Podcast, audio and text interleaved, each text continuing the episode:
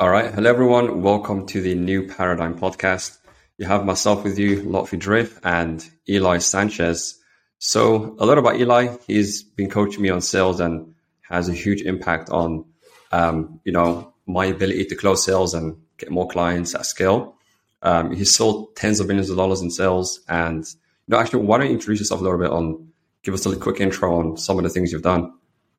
Sure, Lotfi man. Thanks for yeah. having me, by the way. And I won't yeah. take too long talking about myself, but I've been I've been really lucky, man. I think naturally sales has been something I was interested in.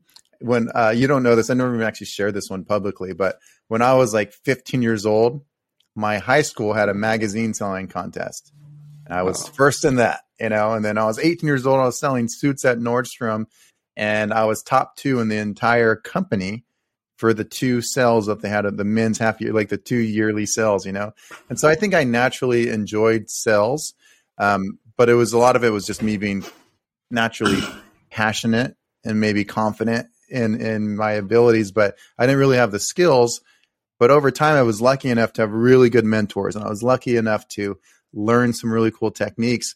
And I realized there's actually like a system to sales, and so fast forward a little bit to not bore you guys, we've sold well into the eight figures, so tens of millions for our own companies that we have. We own gyms, we have kind of like uh, business coaching as well.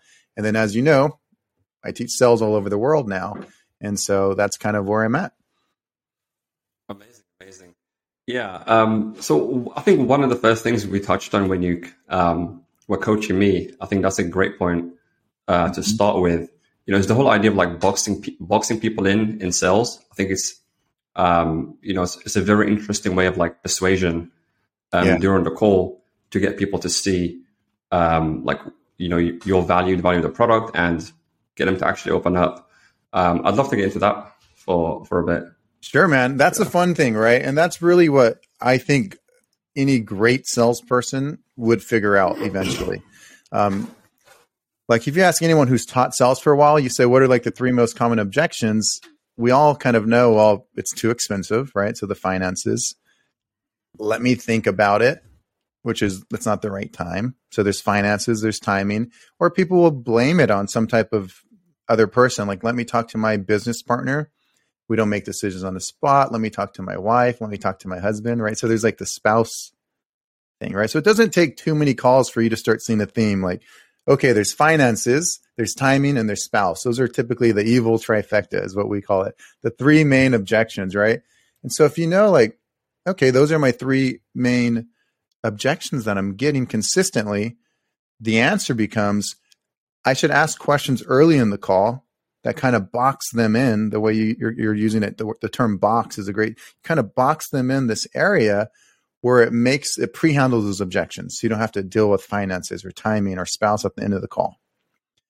And the cool part is, you know, we've helped tens of thousands of people learn sales. Most people have the same objections and most people have the same beliefs. So if you really want to master this game of sales, it's not just pre-handling those three objections. You also handle the beliefs that they would need to have in order to sign up. So in other words, like say you're selling um, ads, right? What does someone need to know?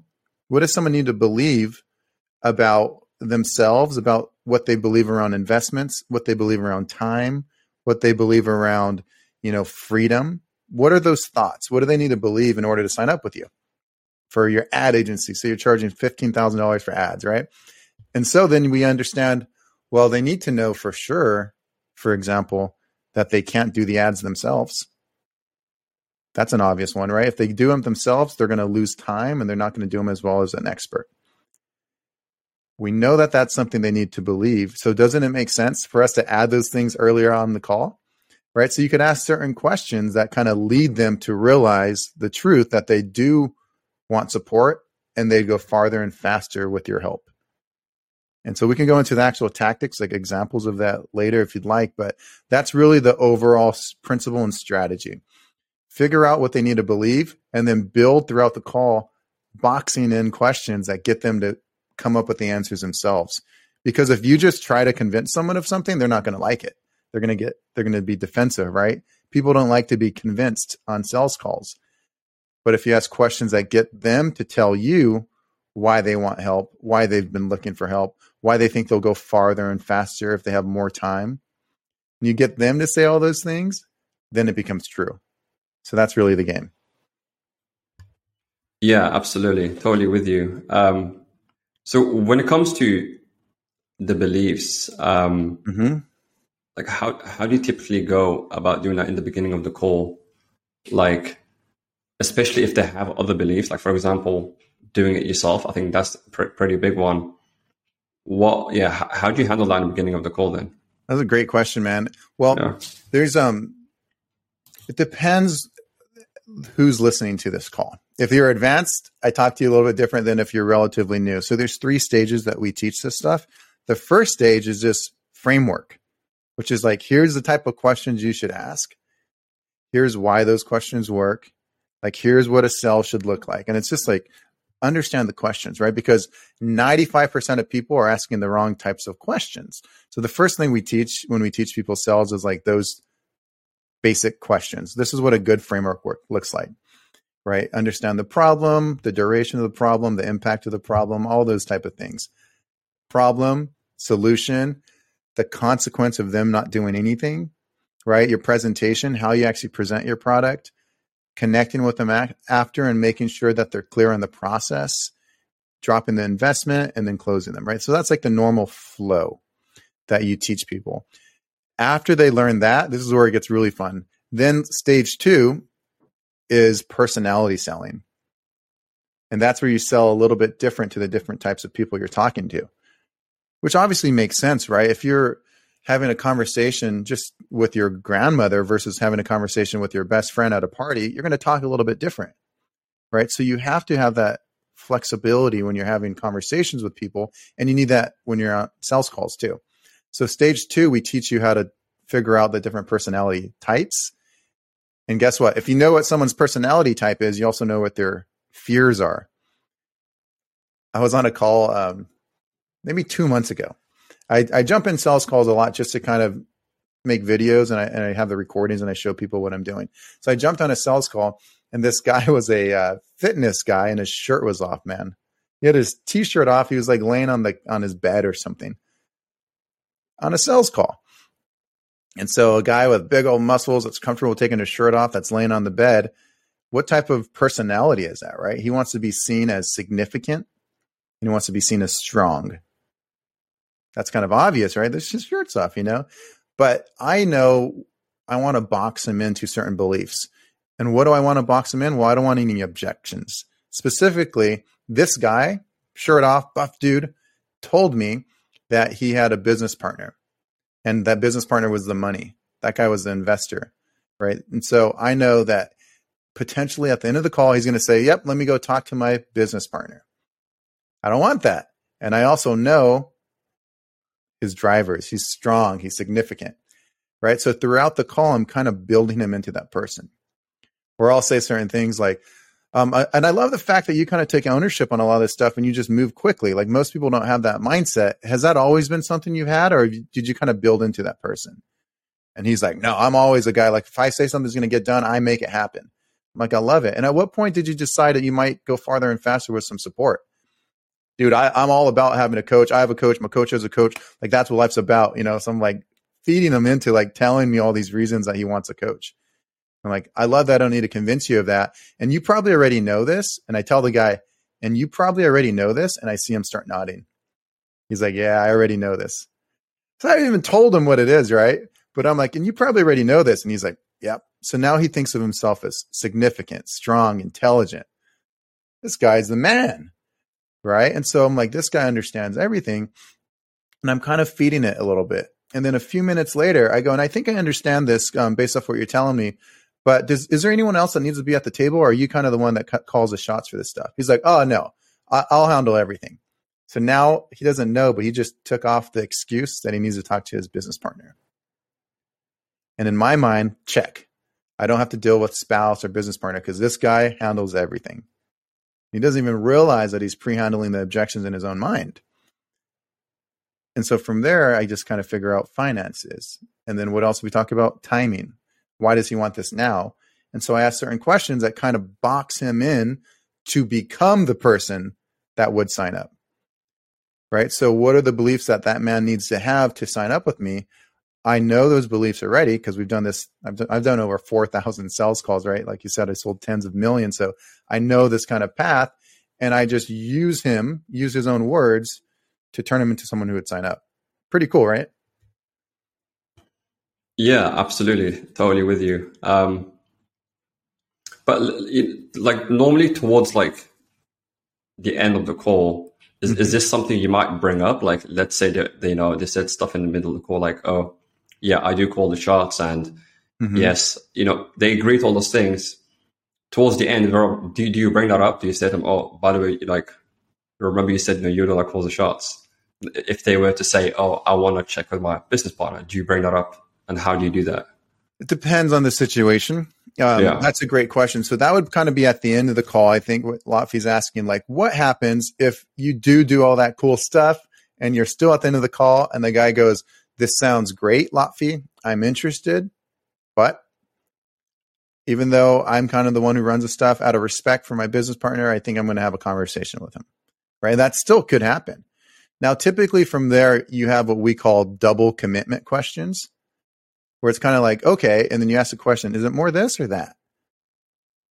And if you ask those double commitment questions, they're kind of sneaky because they, they box you in and either answer is a good thing for you. And so you could ask something along the, the lines of, okay, great. And I know you mentioned that, you know, you're kind of running the show as far as that uh, decision making process. Is this kind of just to let him know, like, before you make financial decisions, like out of respect, or is this just to let him know, like, the reasons that you want to do this? So I'm asking two questions. No worries. You want to talk to your business partner. Is this to kind of let him, just out of respect, you kind of include him before you make those larger financial decisions? Or is this to kind of let him know the reasons that you think this is a good idea? And he's going to say probably both. But even if he just chooses one, they're, they're, they're both good answers for me. Yep, this is just to let him know the reasons I want to do this. Or, yes, before I make larger financial decisions, I include him. Notice how I said before you make financial decisions. I still labeled him as a decision maker. Right. So I'm asking these type of questions, and it normally I'm using the word you're using boxes people in. So if I say, okay, let's call this big buff dude Bobby, big buff Bobby, right? And so Bobby says, this, I'm, I'm, all right, this sounds good, man. I think I'm going to do it. I'm going to swing it by my, my business partner first. No, no worries, man. And it's just just before you make larger financial decisions, you kind of include them, like out of respect, or is this kind of to let them know the reasons you're interested in doing this? No, it's yeah. I, I guess I guess it's kind of letting them know. Okay, cool, man. And when you just so I know, like if he doesn't understand the reasons you want to do this, what are you gonna what are you gonna tell him? If he doesn't understand the reasons you want to do this, what are you to tell him? And the guy is to, the significant guy is to be like, oh no, if I say it, it goes. Like this guy's not, I'm to tell him this, I'm to tell him this, I'm to tell him this. Right? Because he's in charge. He's the one who makes the decisions. And in that moment, he's to convince me, or more importantly, tell himself, his own brain, why he wants to sign up. Because you're kind of boxing him in with those double commitment questions. You kind of see how that can still box him in even at the end of the call? Yeah. Yeah, absolutely. Yeah It's pretty cool, right? Hundred percent, yeah. Um, so, so typically, you know, most people that do like sales calls these days, you know, they have like application forms, mm-hmm. you know, that come before the call, and you know, they'll ask questions like this, like, you know, prior to even getting on the call nowadays, right? Um, like, h- how much of an effect have you seen that have on the call? And like, is are these? Let's say you do ask them on the form, mm-hmm. like, you know, these questions, is this something you confirm again in the beginning? Or do you just like assume that it's it's kind of there already? Like these uh those handling the objections through the marketing ahead of time type type of question? Yeah, like let's yeah. say on the survey they, they already said, Yeah, I am the decision maker and I have the resources to invest and right. all, all, all the good stuff. Like mm-hmm. do, do you still confirm? If so, how how does that work? So the reason why I typically will still confirm is because of the emotion. and this is going to get a little bit more advanced, but really all this is is getting people into a state that makes them feel like buying, right? You got to put people in a resourceful state. And a lot of times you need to remind them of things. People forget the form they filled out. People forget the ad they filled out. People forget all those stuff oftentimes, right? People don't even show up to the calls sometimes, right? If if they forget, right? So it helps to bring up some things that they mentioned. And so um, I do bring them up, but I bring them up briefly. And there's all these different ways to figure out finances, right? But yes, for example, if lot is saying like you ask an application ahead of time that says something along the lines of obviously whether you're investing in yourself or a course investments take investing. So if you found this would be a great fit for you would you be willing to invest financially? Right? It's kind of like a are they open to paying for this type question? Um, yeah. Great to ask those questions to filter out if they qualify ahead of time. But then when you're on the call it doesn't hurt to ask certain questions too about like where they're cur- for for a return on investment offer like you might have like where are they currently at with their business? Love it. What's the goal with the business? Okay, cool. What's the financial goal? Great. Is that sort of like your end goal? is that sort of phase one?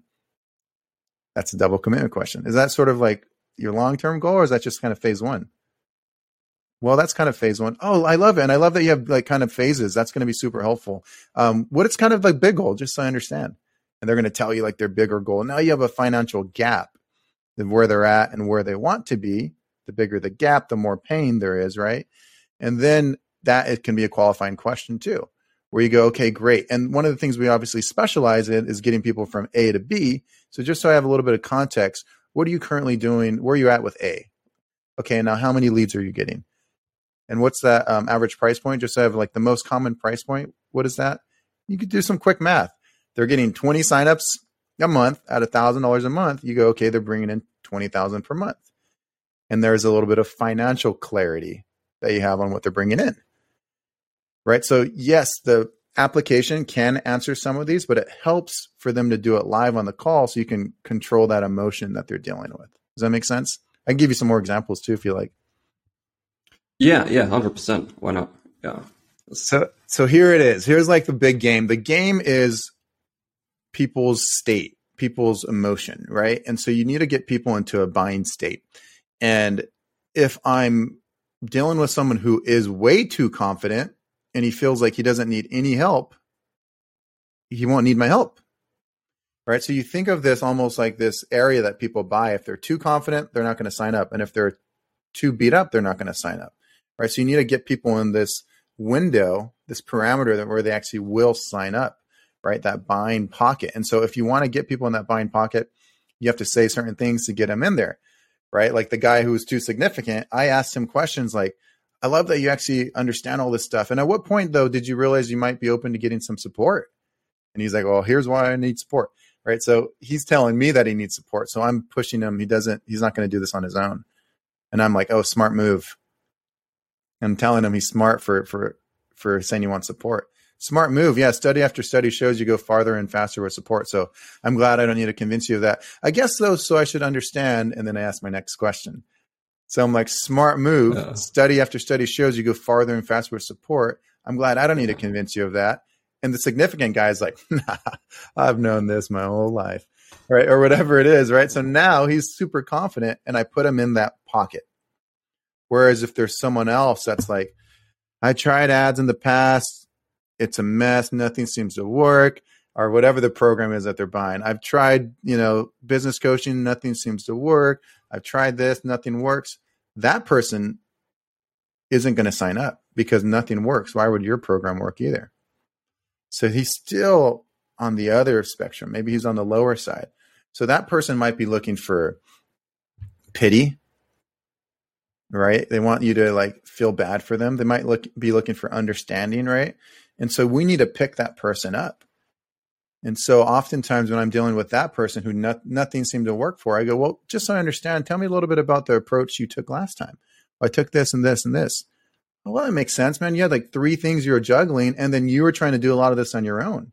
Like one of the things we talk about is let specialists do what they specialize in. And so in a way, you're kind of set up to fail. Like one man can't do 10 jobs. It sounds like you were trying to do like 10 things. And they're like, yeah, I was juggling a lot. Well, I mean, it makes sense, man. And you know, obviously, if you, I'm glad you're on the call and you didn't, you know, give up. Like if you get in a car accident, it doesn't mean you should never get in a car again. But the fact you're actually on the call shows that you have the right mindset for, you know, entrepreneurship. At what point did you think you might even be open to getting some support again? So now I built him up. It makes sense.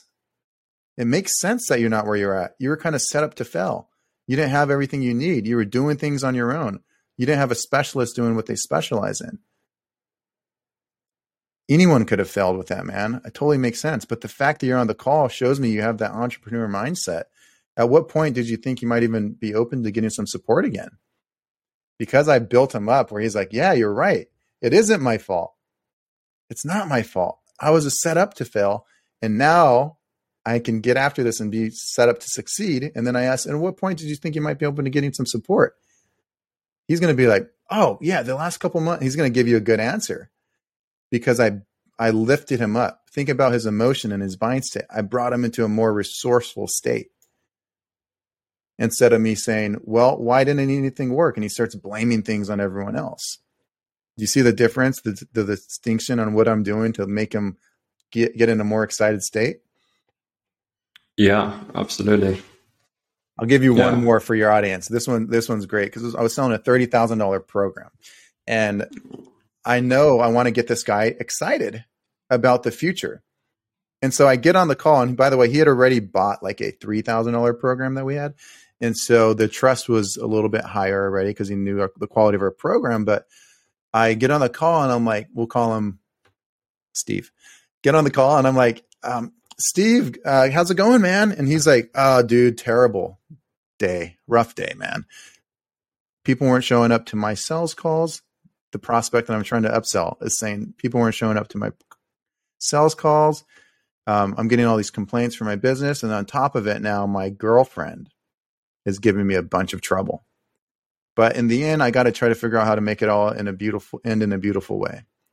Those are exact words. And so, as someone who's beat up, who who is not making any sales, who's getting people asking for refunds and complaints, and his girlfriend's mad at him, is he in a resourceful state to pay me thirty thousand dollars? Not right. And so I know, like, I got to turn this guy around. And so he messed up, though. If you notice, what word did he say? What positive word? He said beautiful. He goes, but in the end, you got to figure out how to make it all in in a beautiful way. And so I'm like, dude, yeah, that's tough, man. And that's frustrating. So not everyone has that skill. So how do you turn things around when you have those rough days and make it end in a beautiful way? I'm curious. He's like, oh man, you just got to realize this is just one day. Like in the end, like next week will be better. And then things, there's ups and downs and peaks and valleys. And, you know, that's his business, man. But you got to just keep your head up and keep moving forward. So I'm like, I could feel him building up back into a better state. And then I go, in my mind, I think, oh, he mentioned his girlfriend. It's a little bit more advanced, but I could pre-handle girlfriend objection right now. I could pre-handle the spouse objection now, so I don't have to deal with that at the end of the call. And so I'm like, I love that you have that way to turn things around into a beautiful way, and you have the right mindset. By the way, like you said, there's ups and downs. But I, I have a question, man, because it's always tricky when it's your girlfriend. How do you turn things around when it's your girlfriend? And he's like, Oh, you want to know the secret? Here's how to handle your girlfriend. Here's what you do to make sure your girlfriend's on board. And so now in his mind, he's coaching me on how to handle his girlfriend without realizing he can no longer say yes to ask his girlfriend for permission for to spend 30k and so he pays 30k so you see how i'm playing with people's state getting them in a resourceful state where they're more likely to feel like buying and at the same time pre-handling objections. Right? So we recorded 100 calls. I did ni- i closed 90 it was 91 of 101 calls on a batch of calls and it's these type of advanced things that we're doing it's not too hard when you have like this the framework in front of you but uh is that helpful for you Lotfi yeah absolutely that's that's, that's very helpful um maybe we maybe we touch on this a bit more so yeah the, um so all those calls were for the 30k program no the 101 calls were three different programs some were okay. business coaching, some were sales uh, coaching, and some was ad agency. I threw in a couple for my gyms.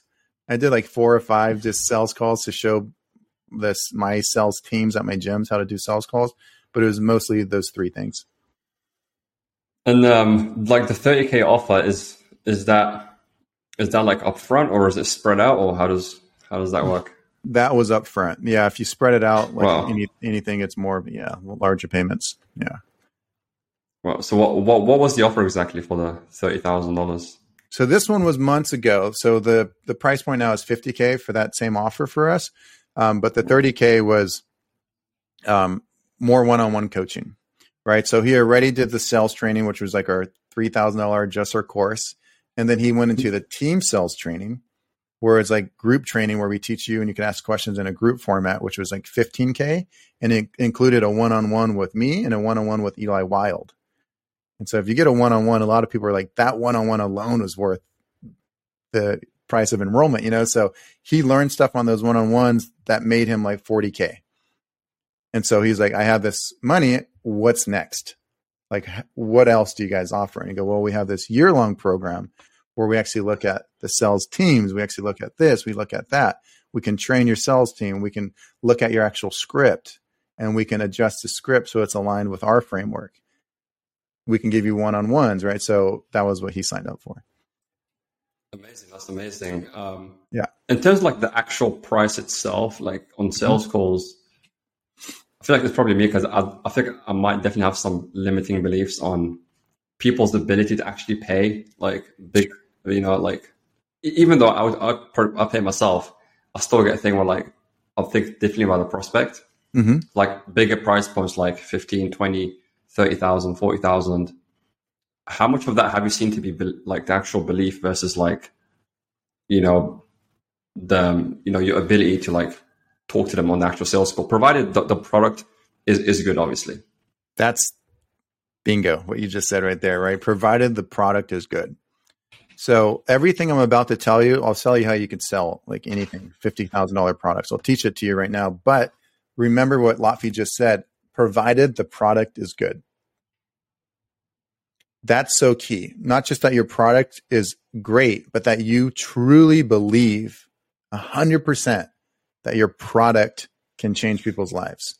You can you truly believe in your product because if you truly have that confidence, you also are going to have some composure when someone gives you some questioning or some objections or they say, wow, 50,000 seems like a lot of money. I don't think I have that.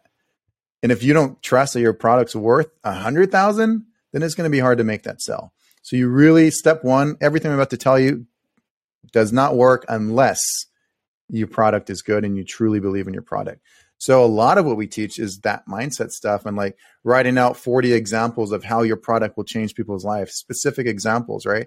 And it floods your brain with all this confidence in your own product and service. And so we teach a lot of that confidence stuff first in your product.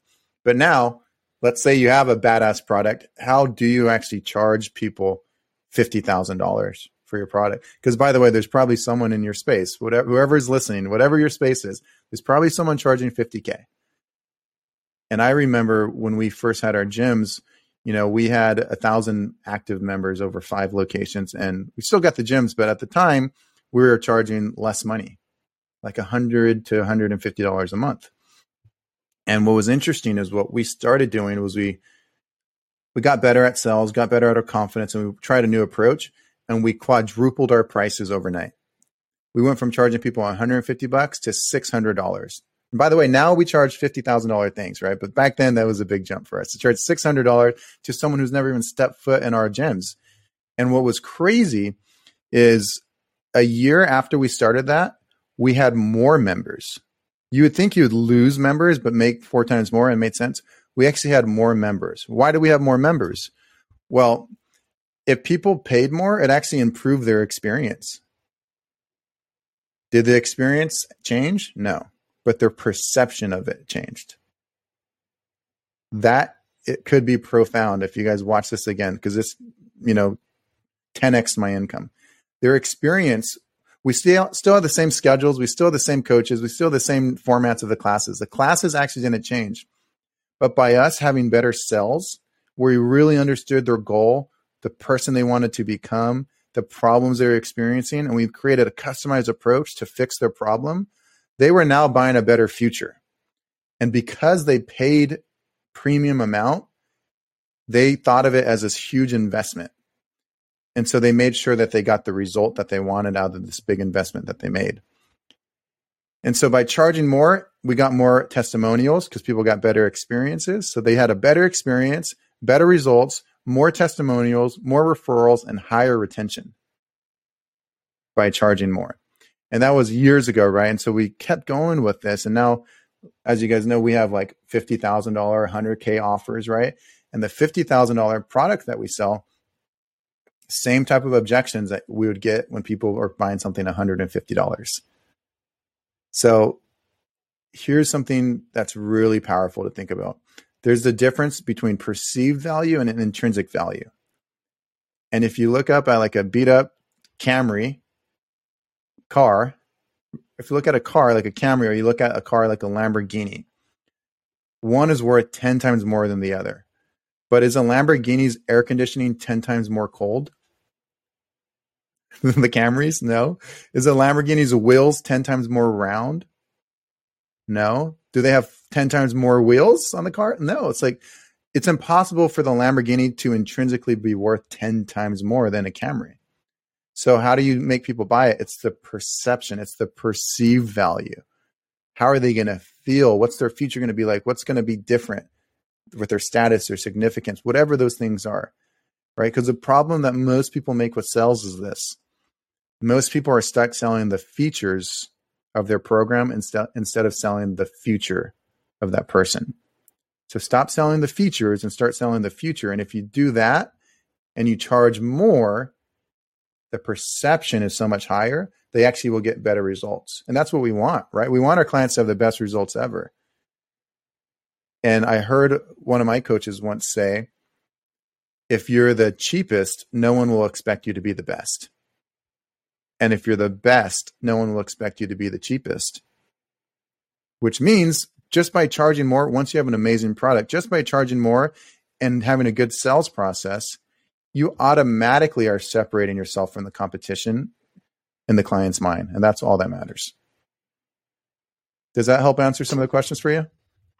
Yeah, totally. Absolutely. Um, Yeah, the the perceived value increase in the price. I mean, it also brings about better clients. Yes, I've I've noticed. So, um, a thousand percent. Yeah, it brings by uh, better clients, and they're going to refer you to better people. And then also, it brings out the best in that client, which most people don't talk about. Because so many times people make the mistake of saying, and you probably have dealt with this yourself, man, like the leads are low quality. You know, the leads are low quality. Well, it's up to you to qualify those leads, right? And it's up to you to turn that person who's on the fence into an enthusiastic buyer, right? People are people. And there's a lot of people who don't have 50,000 in their bank, but are willing to get a loan out for 50,000 if they have a high likelihood of success. If it's clear for them that they'll make 300,000 if they invest 50,000 over time, they'll make that money back. They're going to do it even if they have to borrow money or get a loan or get credit. Like if the perceived value is there, they really know that this is the answer, they will find a way. So they don't need the money. Right. So it's not that the leads are duds. We always joked about it because one of our uh, uh, salespeople back in the day was saying the leads are duds. And then I went in and we closed like six people the next day. The leads aren't duds. You just got to turn them into qualified people. You know, and so 100% the perceived value will change the experience. But more importantly, how do you present your product in a way where they realize it's not just a product, but it's a better version of their life? And if you could figure that out, you figured out sales, you figured out how to help people. Totally with you there, yeah. Um, so that's interesting because you know I think you mentioned you, know, you work with sales teams and you know you you, I believe you've helped one of your companies go from 60k to, I believe, more than two million a month mm-hmm. yeah. um, with with a sales team. So how do you actually go about, you know, building out a sales team and then also, you know, instilling that same belief that you have into them so that they they perform at the highest level? I'm curious to know about that. It's a great, great question, man. So yeah, that that is such a fun team. We we only teach a few sales teams, right? A handful of them, just because it's not scalable. It's easier for us to teach in webinars and one to many, right? Uh, but we're really hands on when we actually do take on a sales team. One of the teams that you mentioned went from sixty thousand dollars a month with four people on their team to a million dollars a month and that was like, incredible. And now they made two million the last two months each month, and they have 79 people on their staff.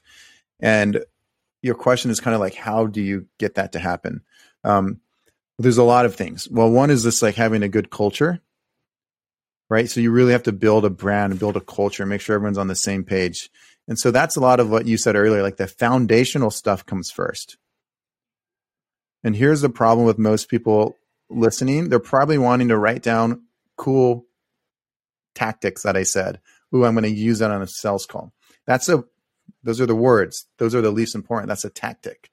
Really, you got to understand the more important stuff, like the foundational stuff, like really making sure people are aligned with your mission, your core values, your vision, having certain terms that makes your brand unique. Like, what are your unique terms or, or sentences or slogans that you guys use? Really building a culture around it. And then once you have that, it's all about frames and teaching people through frames. So you give them the lens to kind of see what they're doing. If people believe they're changing the world, they're going to work really hard. If people believe they're just working for a paycheck, that's not sustainable. And once they're making 20K per month or whatever that goal is, they hit their goal, they're going to lose some gas because they hit their goal. So you really need to make sure people are serving a larger purpose and people feel like they're part of a movement. And it's not just that they're part of a movement, they're part of a growing movement. So with these teams that we motivated, we made sure they understood the truth. They're part of a growing movement. They were a key piece of that puzzle. They're a key gear to the car, right? They were part of this, like they were a stockholder in the greater good. Like we needed them. They're important. We appreciate them. We want to hear from them.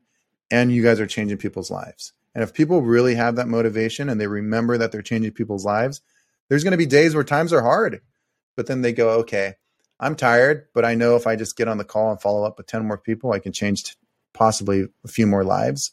And that's why I'm doing this.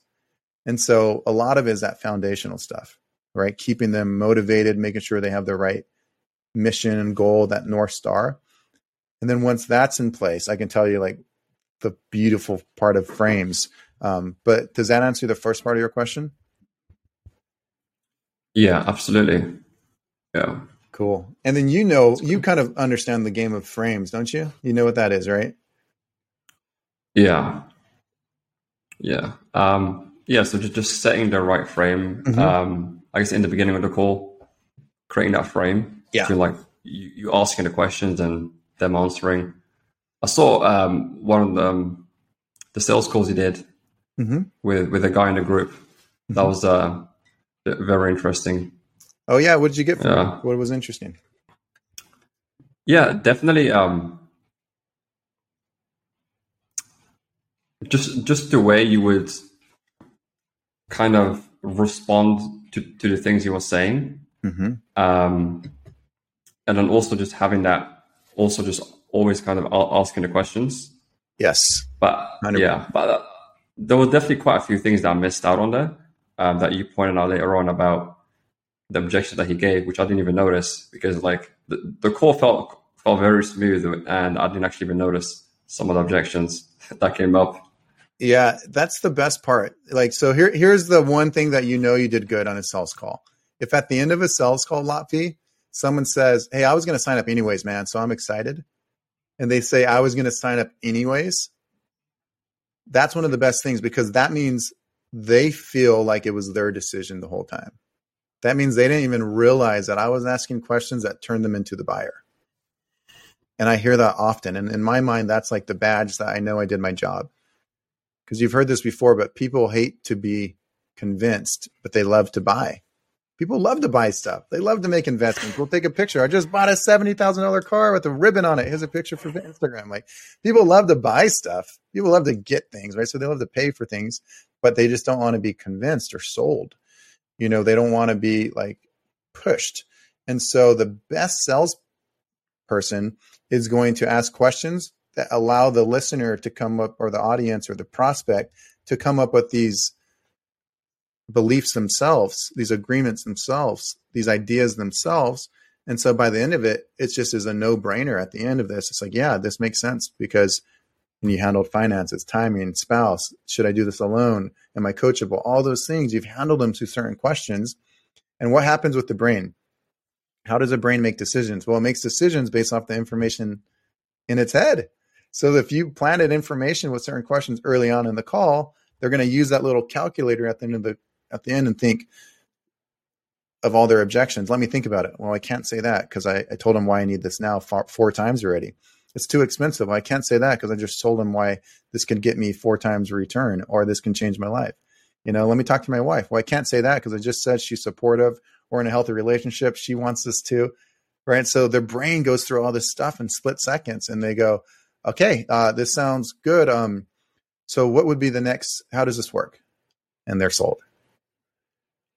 Right. So that's exactly the game you're playing.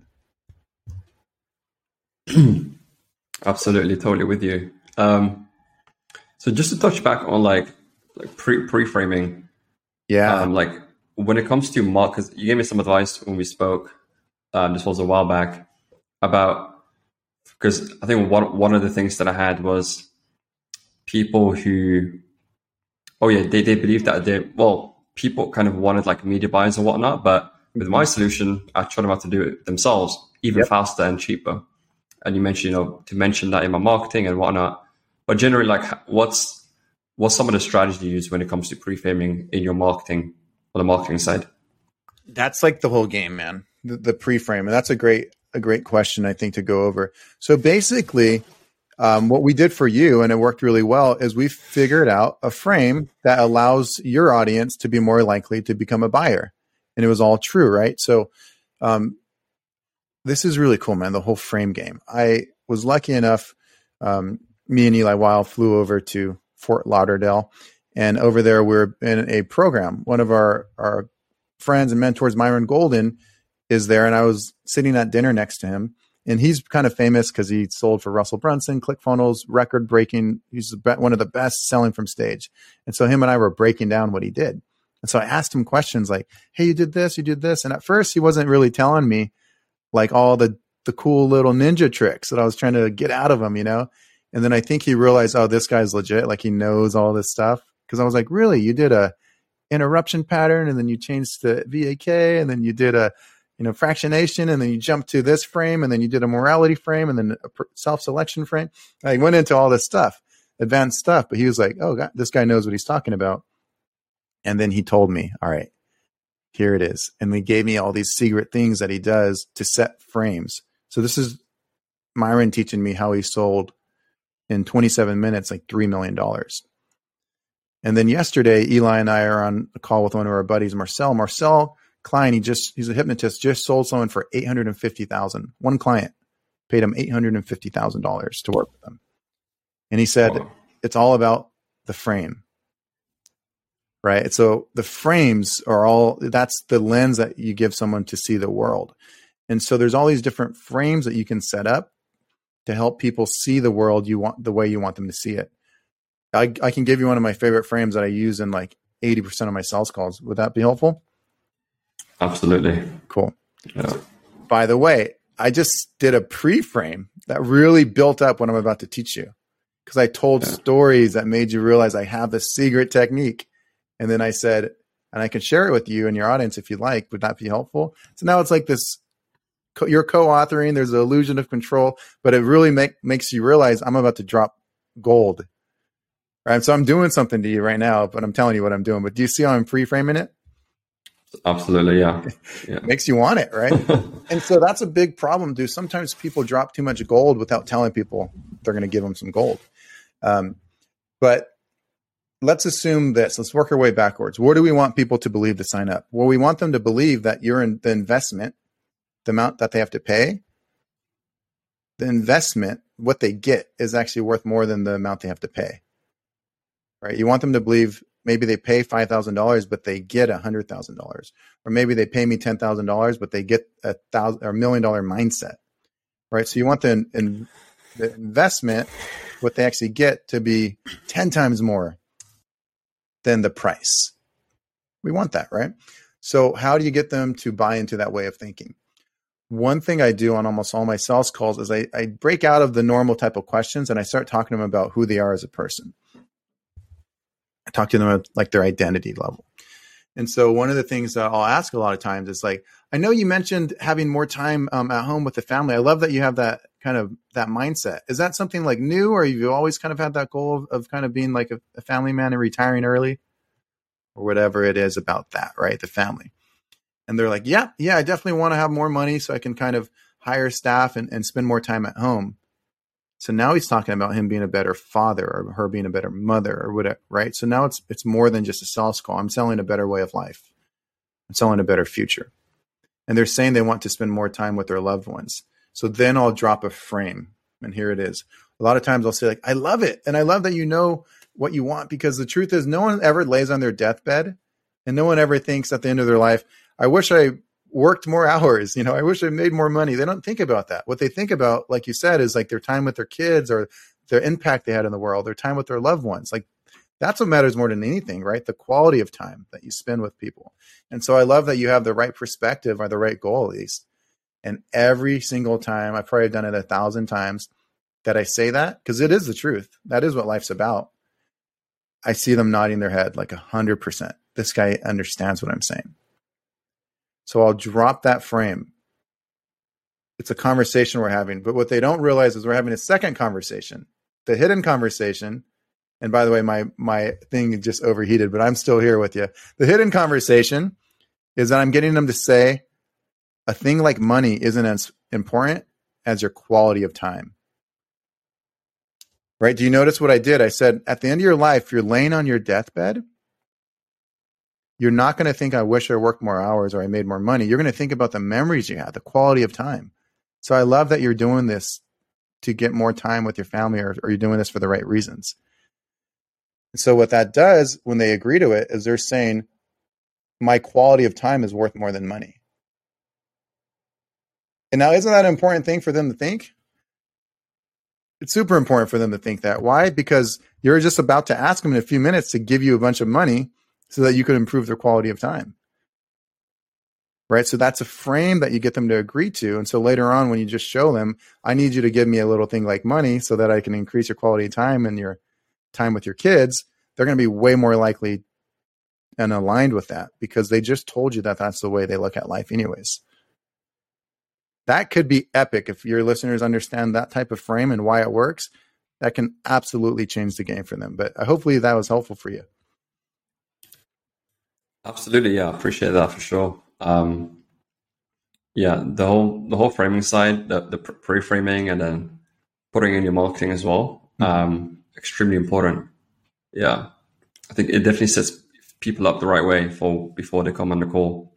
It's huge. Yeah. The morality frames, there's perspectives frames, there's self-selection frames, there's us versus the enemy frame, very powerful um, all these frames, the better you understand them, not only can you be more impactful and help more people, but you also be aware of it when marketers are trying to do it to you, when you're watching commercials, when you see other people do it. And you could see through when people are doing it authentically and if it's in alignment and in congruency, or you could see when people are just trying to trick you, you know? And so yeah.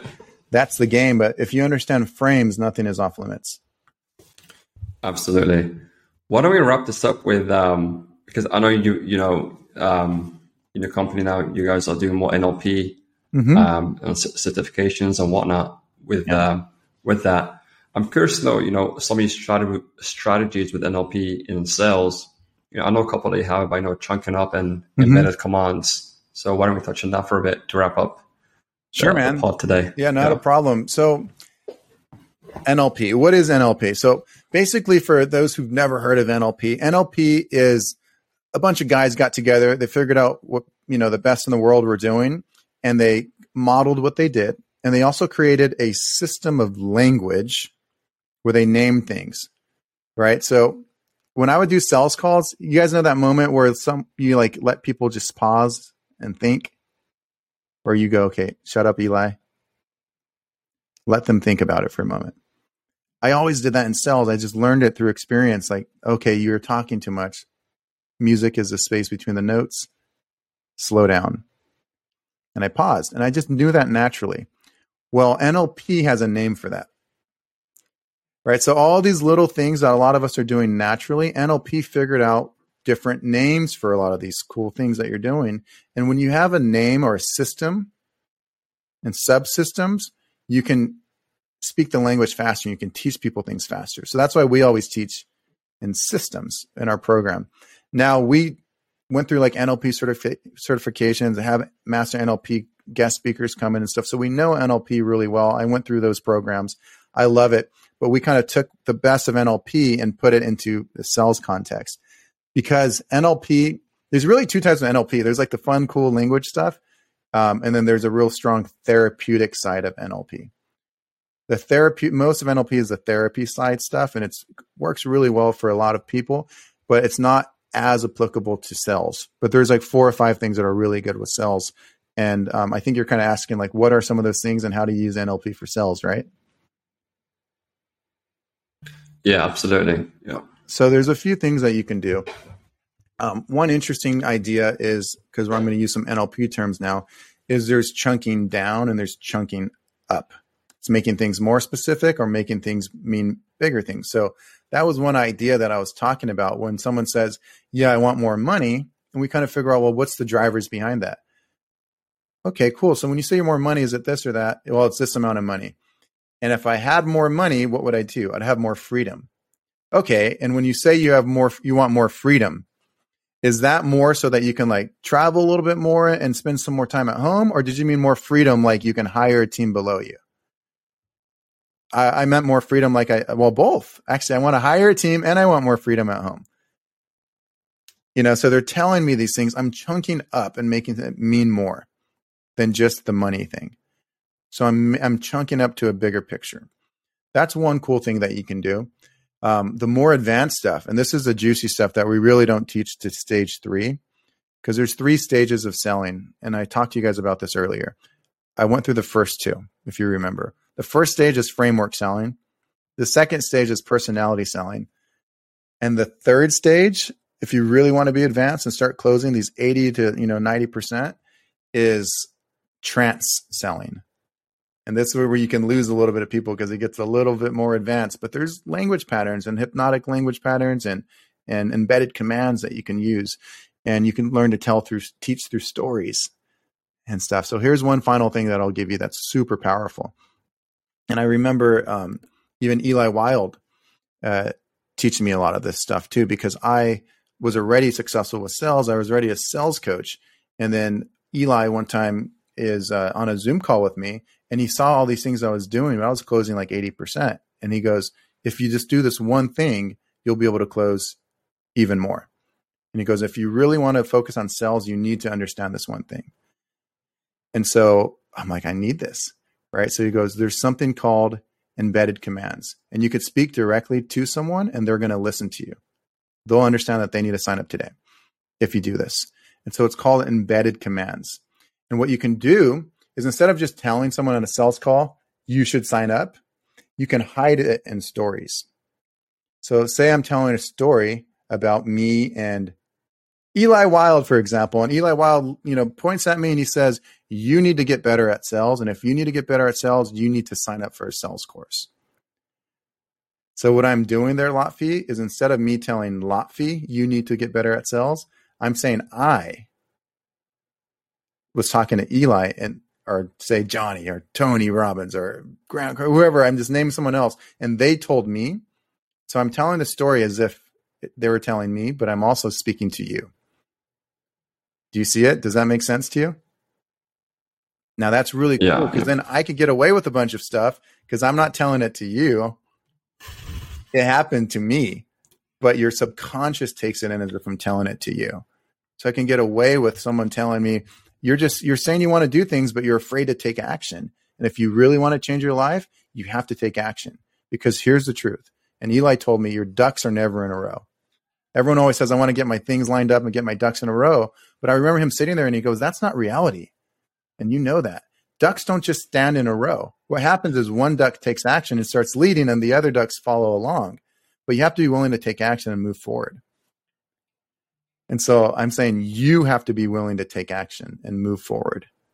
You, Lotfi. I'm telling you. But I'm hiding it in a story that someone else told me.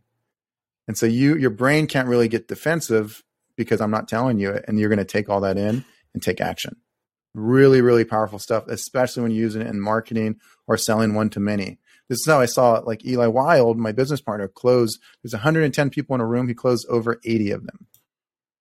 And this wasn't like a $99 thing. It was thousands of dollars. He closed over 80% of the room because of these advanced frames and embedded commands and this this fun stuff. But hopefully you guys got a lot. We went over like a lot of stuff today, but do you feel like this was helpful for you guys, Lotfi?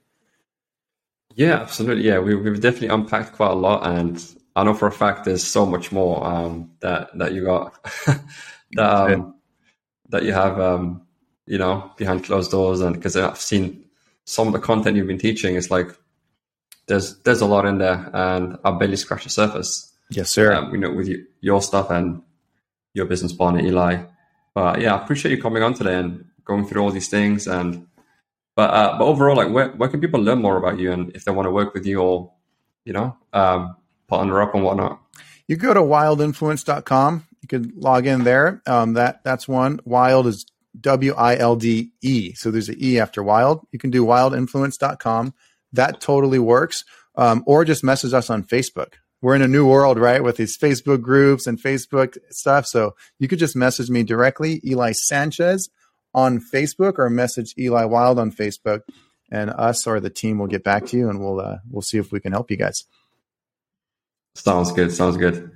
But yeah, we appreciate you coming on. Um, we covered so much stuff, and hopefully we'll have you again. Absolutely. Thank you for having me, Lotfi. No worries. See you soon. Bye bye.